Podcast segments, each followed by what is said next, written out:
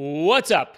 It's episode 98 Pain Points of Wealth, and it's officially apocalypse now. The Fed will not relent with interest rates. They're going to be more hawkish than ever. It seems like bad news comes on the installment plan. Putin looking to double down on his war in Ukraine. Is this the end? Is everything going to fall off a cliff? We're going to give you our view today. We're going to tell you exactly what we think, what you should be doing right now with your money to make sure that you're in the best position, giving so much uncertainty. And on the tipping point today, you've been asking a lot of question podcast listeners. Thank you. We're going to answer all your questions today on this podcast. You can't miss episode 98. Check it out. Hit the music. Welcome to the Pain Points of Wealth, the podcast that addresses the pain points that come with creating, growing, and sustaining your wealth, giving you a multi generational perspective from three Paynes in a pod. Bob Payne, the boomer, Chris Payne, the millennial, and Ryan Payne, the generation somewhere in between.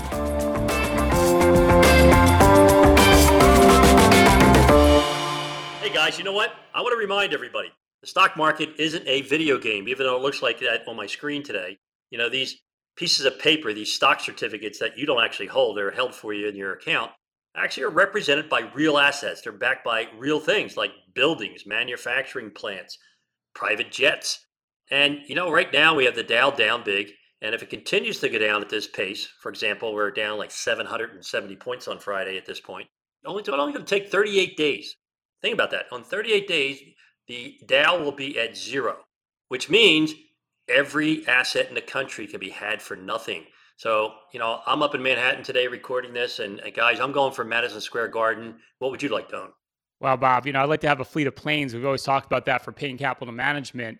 And that's a great point. I think people forget, unlike some of these digital assets out there, which aren't real, is companies are backed by physical assets that pay real cash flow. And that cash flow hasn't stopped just because right now there, we may or may not go into recession, depending on who you speak with. But it is kind of crazy right now. And you kind of forget that when you have volatility at this extreme. Well, you know what? I got a comment, Rye. You know, you said that some of these tech assets aren't backed by anything, but I want to point out that Bobcoin is backed by the full faith and credit of Dad's hair. So I just wanted to make sure that point was known. But no, you're absolutely right. And you know, I was talking to a client of mine this week. He owns a really successful business here in the Philadelphia area, and he was saying that you know if we keep going the way we're going, to Dad's point, you know, the market will be at zero. And he said, I want to get out of the market. I said, Well, look, you own a great business. You're very successful. I said, Have you ever had a bad year? And he said, Yeah, of course. I said, Well, how's your year going this year? He said, Just okay. I said, Well, I'll tell you what, why don't we shut the doors? Why don't we fire everybody and then start over again next year? And he said, I think that's a bad idea. I said, Well, then I think it's a bad idea for you to get out of the markets. Well, that's the other thing. It's like if somebody walks in the door and offers you a lowball bid on your business, do you sell it? Of course you don't, right? You know what it's worth. You know the company has intrinsic value, whether the economic cycle is up or down. But most companies are having record years. Most stocks that are represented by companies are having record years. But it's the future that, that individuals are looking at. Now, there's two things, guys, that I can guarantee that I've heard my whole life. First is from each political party, every election is the most important election of your lifetime, right? I hear that every election cycle. The second thing I hear is the news is so bad, it's never been worse. I hear that every year. Yeah, and it, we know that's just not true, right? I mean, there's been a lot. I mean, geez, you grew up in the 60s, Dad. I mean, you had Vietnam, you had Watergate, you had the 70s, which were way worse than today. But, you know, the other two things I say you can never discount. Uh, hold on a second, right? Hold on a second. Forget about the 60s and the 70s. How about two years ago, governments around the world shut down the global economy for a virus, right? You think about things being bad. Why didn't the world end? I mean, it was supposed to be the end of the world as we know it. You know, the Dow was at 18,000. Even with this bear market we're in right now, we're just below 30,000. I mean, think about that, guys. So it's always the market making the news, not the news making the market. Well, it's a great point, and I think it all comes back to two things that get discounted way too much when it comes to being an investor. Number one, it's American business, right? Even this year, as we've seen that, you've seen supply chains have been a mess, inflation's been a mess. Companies been able to navigate it relatively well, right? We've seen more surprises in the positive, not the negative when it comes to things like earnings. And think about our own business, right? We're always resourceful. We're always thinking about ways, no matter what they throw at you, what the government throws at you regulation wise, whatever gets thrown at you economically, you're always figuring out a way. Now, extrapolate that out to like every other American. Number two, you can't discount the American's ability to spend. I don't care what anybody says. If you look at retail sales last month, even with 8% inflation, retail sales were up. People were still spending and not just on necessities. They were going to restaurants, they were buying clothes. So the bottom line is the death of the consumer is always greatly, greatly exaggerated. Well, here's the thing, guys. I thank God every day that Jerome Powell is the chairman of the Federal Reserve because without him, we wouldn't have a successful podcast. I mean, you go back a year ago, what were we talking about? Well, there's inflation. You can believe Jerome Powell that it's transitory and it doesn't exist, or you can believe your lying eyes. Now, what are we saying? Inflation's coming down, right? You can believe Jerome Powell that it's embedded, that it's not going to go down for years. But meanwhile, oil's now priced below where it was before Russia invaded Ukraine when the world believed there was going to be a shortage of oil. So, you know, I think Jerome Powell, I don't know, do we have to start paying him or compensating him for content? Well, I wish he'd be a little more quiet, Bob, because every time he speaks, it seems like the market likes to plummet. So I don't know. I'm not enamored with Jay Powell, but to your point, he is creating a lot of opportunity right now. You know, as a longer term investor, I know we've been beating this dead horse every week, and prices now are back to where they were before the summer began.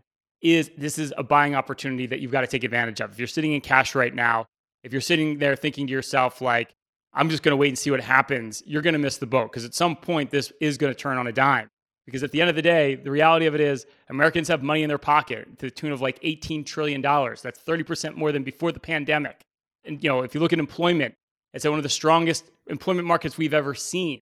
You know, this isn't an engine for disaster. And right now, the world's priced towards a disaster that odds are probably not going to happen. Hey, guys, remember back in 2007, we had the housing bubble. We went into the Great Recession. We went into a true crash, right? The market went down 50, 60%. And at the time, US household net worth was around 70 trillion. You know, we just hit 150 trillion dollars in US household net worth. In other words, US households have never been wealthier. But remember, things are really bad right now. Yeah, Dad, things are horrible. And, you know, I'm hearing that from my clients. As a matter of fact, I talked to a client of mine yesterday. And what I've been doing is I've been trying to encourage my clients to take all their interest in dividends and throw it out their car window because every single one of them been like, you know, Chris, if we would have gotten out in January, we wouldn't be in this situation. So what I do is I go back, I calculate how much they would have missed out on, and I tell them to go to the bank, get in their fancy car, and throw it out the window. And guess what? Nobody's taken me up on this offer yet. Can you believe that? Well, you know what I do believe is that you know we've had some great meetings this week, and you guys met with a couple of great clients, and I have too. We've done our annual reviews. So the folks that we you know did their annual reviews this past week in September, you know, said the same thing. So are my dividends and interest secure? Yes. Will they come into my checking account every month? Yes. I can continue to stay retired and enjoy my life. Yeah, and we've been through this before, right, guys? Yep. Okay. Have a nice day. Let's. Uh, I'll see you next year. You know what, Dad? I sat with somebody yesterday and uh, they were complaining about, like, you know, I really think I want to go back to work now. You know, the portfolio is not doing great and I'm feeling kind of bored. So I said, look, how about this? How about you sit in my chair and I sit in your chair and you transfer all your assets into my name? And they didn't go for that either. So I don't know. Well, one thing that is disconcerting, and that's really been tough this year, let's, you know, all kidding aside, we've had a market that's in a correction mode, right? We're back down to the June lows. So we have a true bear market when it comes to equity assets. If you're, again, if you're invested in disruptive technology or cryptocurrency, you're in the crash of your lifetime. Thank goodness we don't invest in things like that. But it's been hard, difficult because interest rates have risen and bond values have gone down. Now, the beauty of our bond portfolio is it has duration, right? We have a set period where we know we'll get all our money back with interest, but it doesn't make it any feel any better when your statement goes down every month and your safe assets, as you know, we describe bonds, are also going down. But this too shall pass because what happens is as those bonds are reinvested, as certain maturities come due, as we move money around in the portfolio, we're actually compounding our bond money at a higher interest rate. And ultimately, in the longer term, which is longer than the shorter term, of course, we end up making more money and having more income. So, so there is a silver lining. The good does come out of this bad. But I'll tell you guys, you know, all my career, it's always, it just kills me. It kill, you know, I have, you know, scars in my stomach lining because the market, when it goes down, it's like it just falls down an elevator shaft. And as it goes up, it's like one painful step up the stairs at a time. And that's just the hardest thing to stomach is that the declines are so swift. And again, that they also end swiftly. And I think we're closer to the end of the beginning. And that's why I need everybody to stay strong, stay patient, because bear markets are about moving money from the impatient to the hands of the patient. And we want you to be patient because you will be rewarded. Hey, hope you're enjoying episode 98 Pain Points of Wealth. Our podcast is crushing it. Thank you for your support. If you like our podcast, love it. It's on iTunes. Give us that five star ratings, please. On Spotify, you can subscribe. If this is on YouTube right now, you can subscribe to our channel, like this specific podcast, and click that notification bell so you can be updated every week of all new podcasts. The more support you give us, the more these podcasts we can do. Thank you for your support. Hope you're enjoying episode 98 Pain Points of Wealth. All right, it's the tipping point. This is where we pinpoint the pain point having the biggest impact on your wealth right now. And we have a very special guest with us today. We have my colleague, Bob's colleague, Chris's colleague, superstar certified financial planner at Payne Capital Management, contributor to CNBC. She's on every week, Miss Courtney Dominguez Garcia. Courtney, great to have you on the show today. Thanks for having me. It's my pleasure. I got a question, guys. How do you hedge C money against Bob Coin? It's a long way to go. So for those who are just listening for the first time, Courtney's nickname at Payne Capital Management is C Money. And guys, so I wanted to talk about today is, you know, at our boutique firm, Payne Capital Management, you know, we manage and advise over a billion dollars, is we really do focus on customized financial planning. And, you know, it's an industry that has very cookie cuttered financial advice. So we tend to get a lot of questions and we our expertise lies on the planning component to managing someone's wealth. And if you have a question for us, we actually have a new place that you can actually submit your questions and we'll answer them here right on the show. If you go to bebullish.com slash questions or just go to bebullish.com, you can submit your questions, anything you want us to talk about here on this podcast. And I wanted to go over a couple great questions that we got recently. And the first one is from John. He writes in, guys, do you recommend ETFs or exchange traded funds with an expense of 0.25% or even 0.39%? I found some ETFs that I really like that I would like to keep in this account instead of my Roth IRA because I'm maxed out at 6000 a year. What is the best tax efficient way to invest in this account? Good question. Yeah, I agree. I think having ETFs in a taxable account is a great thing because there's definitely more of a tax advantage having an ETF. For example, ETFs don't have to distribute their gains while you hold them. So, you know, just from a tax efficiency standpoint, ETFs are the ideal thing to have in an after tax account. Yeah, and Chris, I totally agree. You bring up a really good point here where we've actually seen this in the past where there's years that maybe the stock market actually ended lower. But what happens is if you own things like mutual funds, at a certain point in the year, if markets were higher, they still distributed those capital gains. So you ended up with a year where markets are down, yet you're paying tax on gains in your account, which is crazy. And so that's why ETFs can make a lot of sense because you can specifically decide when you are selling those things. So you're only taking gains in the year things are doing well. You can actually take losses in the years things are down rather than you just being at the helm of whatever the manager decides to do. Well, I think that's a really good point, Court. But um, you know, is there other differences between exchange traded funds, what we call ETFs, and mutual funds, just beside tax efficiency? Low cost. Exactly. Yeah. The client here was asking about the tax efficiency purposes, but that's a very good point. And one of the biggest reasons that we like ETFs as opposed to like a mutual fund is a lot of those mutual funds have a manager. So you have somebody who's deciding, maybe I want 10% of this fund to be an Apple, for example, but maybe Apple's only 5% of the index. And if they get that wrong and Apple underperforms, it actually tends to underperform the markets. What happens is these managers don't often pick and choose which stocks are going to the best on a consistent enough basis that your ETFs actually tend to outperform and they're cheaper. So that can actually make a lot of sense as opposed to some of your more expensive products out there. Yeah, and it also goes a little further than that because there's so many tax inefficient vehicles that we find that you use in your brokerage or your taxable account, right? Like annuities. All the gains on those that you take out are at ordinary income rates, where the highest rate you can possibly be paying taxes on, or they're using maybe using high yield bonds or corporate bonds, that again that you're paying the highest tax bracket on. The other thing is if you're in a high tax bracket right now, municipal bonds that are paying over three percent and they're they're A rated, that's like you getting in some cases six percent on your money on a uh, pre-tax basis. So there's a lot of vehicles I find that get put into your regular brokerage or savings account that are just completely tax inefficient. And we know half the game here is saving on taxes. It's not what you make, it's what you take, is one of those things we like to say at Payne Capital Management.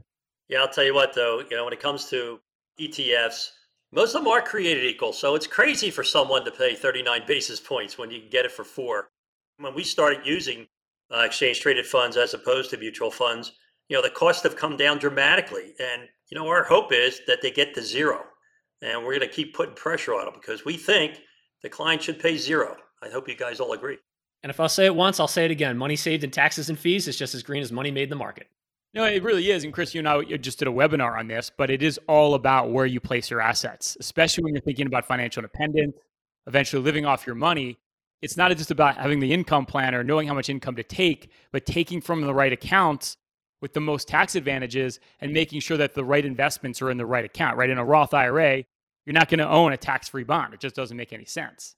Okay, next question that comes in from Brian. He writes in My understanding is rising rates have a detrimental effect on big tech stocks. Well, we know it is right now because they're getting hammered. If so, and the S&P is so highly weighted with FANG stocks, what's another good total market ETF to invest in during a period of rising rates? Well, you know, I think the biggest problem with the total market ETF is that, you know, just like any index are capitalization weighted. So, you know, the, the old saying, the cream rises to the top, you know, the darlings of the last 10 years was big tech. And because it did so well, you know, they've become more heavily weighted across these indices, like like a total market type of uh, ETF, for example. That's true. And I think that's a mistake a lot of investors make is they buy a total stock market index thinking I'm getting small company stocks, big company stocks, large company stocks. You're not. You're getting the FANG stocks, right? And that's why the S&P 500 index fund and uh, total stock market index funds trade like tech stocks. And we're in a new paradigm, guys, right? It's uh, the stocks that led in the last bull market are not going to be the leaders in the next bull market. So you need to truly diversify. And I think that's the mistake a lot of folks are making right now is that they're staying with the portfolio of the last 10 years. Yeah, and I think some some of those headlines are very deceiving. Just because it says it's a total stock market fund, to Bob's point, oftentimes they do not constitute the total stock market. Yeah, oftentimes your big US companies, doesn't small companies. Also, I've seen rarely do those have any sort of foreign exposure. And if we are in this rising interest rate environment, you do tend to have actually less technology and more of those like value dividend paying companies can be abroad. And you want to make sure you have those as well. So just because it says total stock market doesn't actually mean it's the total stock market you might need a couple funds that constitute the whole market for you. I think what I hear Courtney saying is if you have all your money in the S&P 500, you're in a growth fund. You don't have any value, you don't have any small cap, you don't have any international, you don't have anything that's working and is going to be the big leaders the next year. I think it's time to take a good look at your portfolio. Hey, hope you're enjoying episode 98 Pain Points of Wealth. Bob, Chris, and I literally have a collective 75 years. Is what we do every single day. Everything you hear on this podcast on some due diligence of your own can help you get ahead financially, literally at any stage of your journey. But if you want a more hands on approach and you saved over a million dollars for your financial independence plan, Bob, Chris, and I will run for your total financial master plan. We'll do that with no obligation or cost. It's a full holistic review where we literally look at everything. There's no other firm out there that will do this work up front. We build you your own personalized financial portal.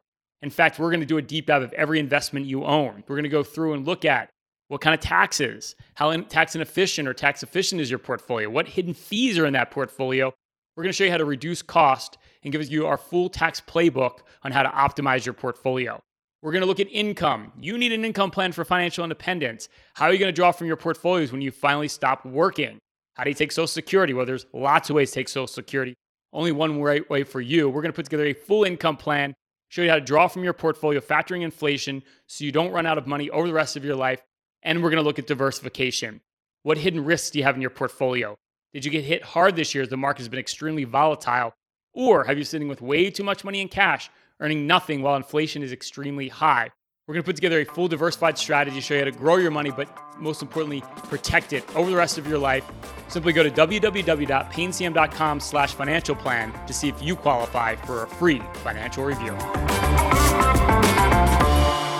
Hey, it's the hidden facts of finance, random financial facts that may surprise you or even shock you. Okay, Bob, since 1926, the S&P 500 was positive 71 of those 96 years. In other words, on a probability basis, the market goes up 74% of the time. That's pretty good odds. Furthermore, in only 6 of those 96 years, the S&P was down more than 20% in any given year. Market doesn't go down that often. Well, it sounds like it's going to be 7 of the past 96 years, right? Because the S&P is now down 20%. But it's hard for anyone to hear the statistic and be optimistic right now because of recency bias right? Market's been down since January, so I guess it's just going to continue to go down, right? We project the future based on our most recent experience. January 4th, market made an all-time record high. Guess what everybody believed was going to happen in 2022? You know, more highs beget more highs. Fact of the matter is we're having a correction. I love those odds. 74% of the time the market goes up. Are you bullish, my friend? I would be. Bob, you're like a shining light in a cloudy day. But yeah, I get it. It's just been such a long slog this year, right? With negative sentiment and the market's down, it does start to wear on you. But it's good to look at that big picture. They're fantastic odds. Chris, according to Bankrate.com, the national average yield on a savings account is a paltry 0.13%. Ouch.